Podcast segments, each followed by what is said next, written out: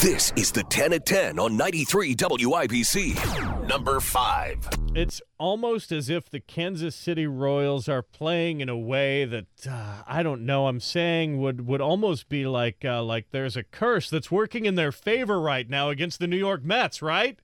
No. Right. They're playing better baseball. Why are the Mets cursed all of a There's sudden? a curse because the Mets have lost. the now. Mets swept your Chicago Cubs. I How know are they because cursed? because they're that good. That's how good the team is. So they swept the Chicago Cubbies, which clearly one of the best teams in baseball this year. I thought they were cursed. The well, they Cubs they weren't. were. That's how they ended up losing.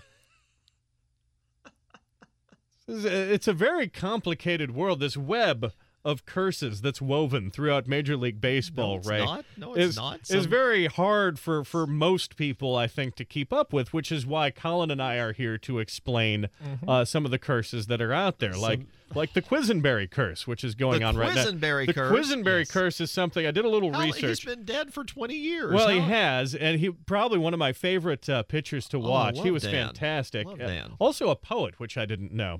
Uh, but I noticed that uh, when he was with the St. Louis Cardinals, right? Uh, even though he was a longtime Royal, and most people would associate him with the Royals, and I think his spirit carries on with the Royals. Uh, when he was a St. Louis Cardinal uh, and faced the Mets uh, during odd years, his ERA against the Mets was about two and a half, uh, 2.5. Now, during even years, Dan Quisenberry's ERA was nine. So I think there's a Quisenberry curse uh, with uh, with pitching here, he and the wasn't with the Royals by then. no, it doesn't matter though because he was still a royal in the hearts of many, which is the important thing. I think it's right to point that out that he was with the St. Louis Oh, Cardinals. He's in the right state, though. Let's let's let's throw in other things that have Is nothing it to a do with what's um, good going on. Point, Ray. I'm glad you're there with that one. Yes, it is the same state.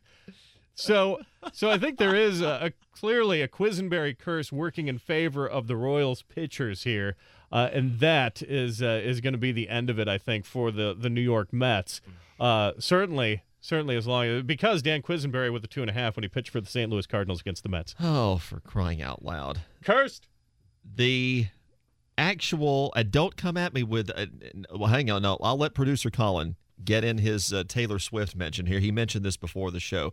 There is a Taylor Swift component to this too, Colin. Yeah, a little bit. Like Mike was saying with Quisenberry, a special year was 1989. Yeah, And that happens to be the album that Taylor Swift has been playing at stadiums all season long, you know, disposing of the Taylor Swift curse on those ball clubs. believe it or don't. And another tie in is the Royals have Don't. beaten out both of the teams that made the playoffs that were affected by the Taylor Swift curse.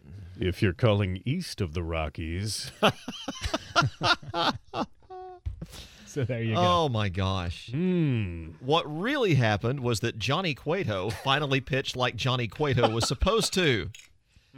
after the Dusty Baker curse. Yes, after the he, he- did he break the Dusty Baker curse finally? Fin- Well, Finally. he did have upwards of 120 pitches. Oh gracious! Yeah, he's al- almost living up to the Dusty Baker expectations for a pitcher. We're going to turn that shoulder into dust, Cueto.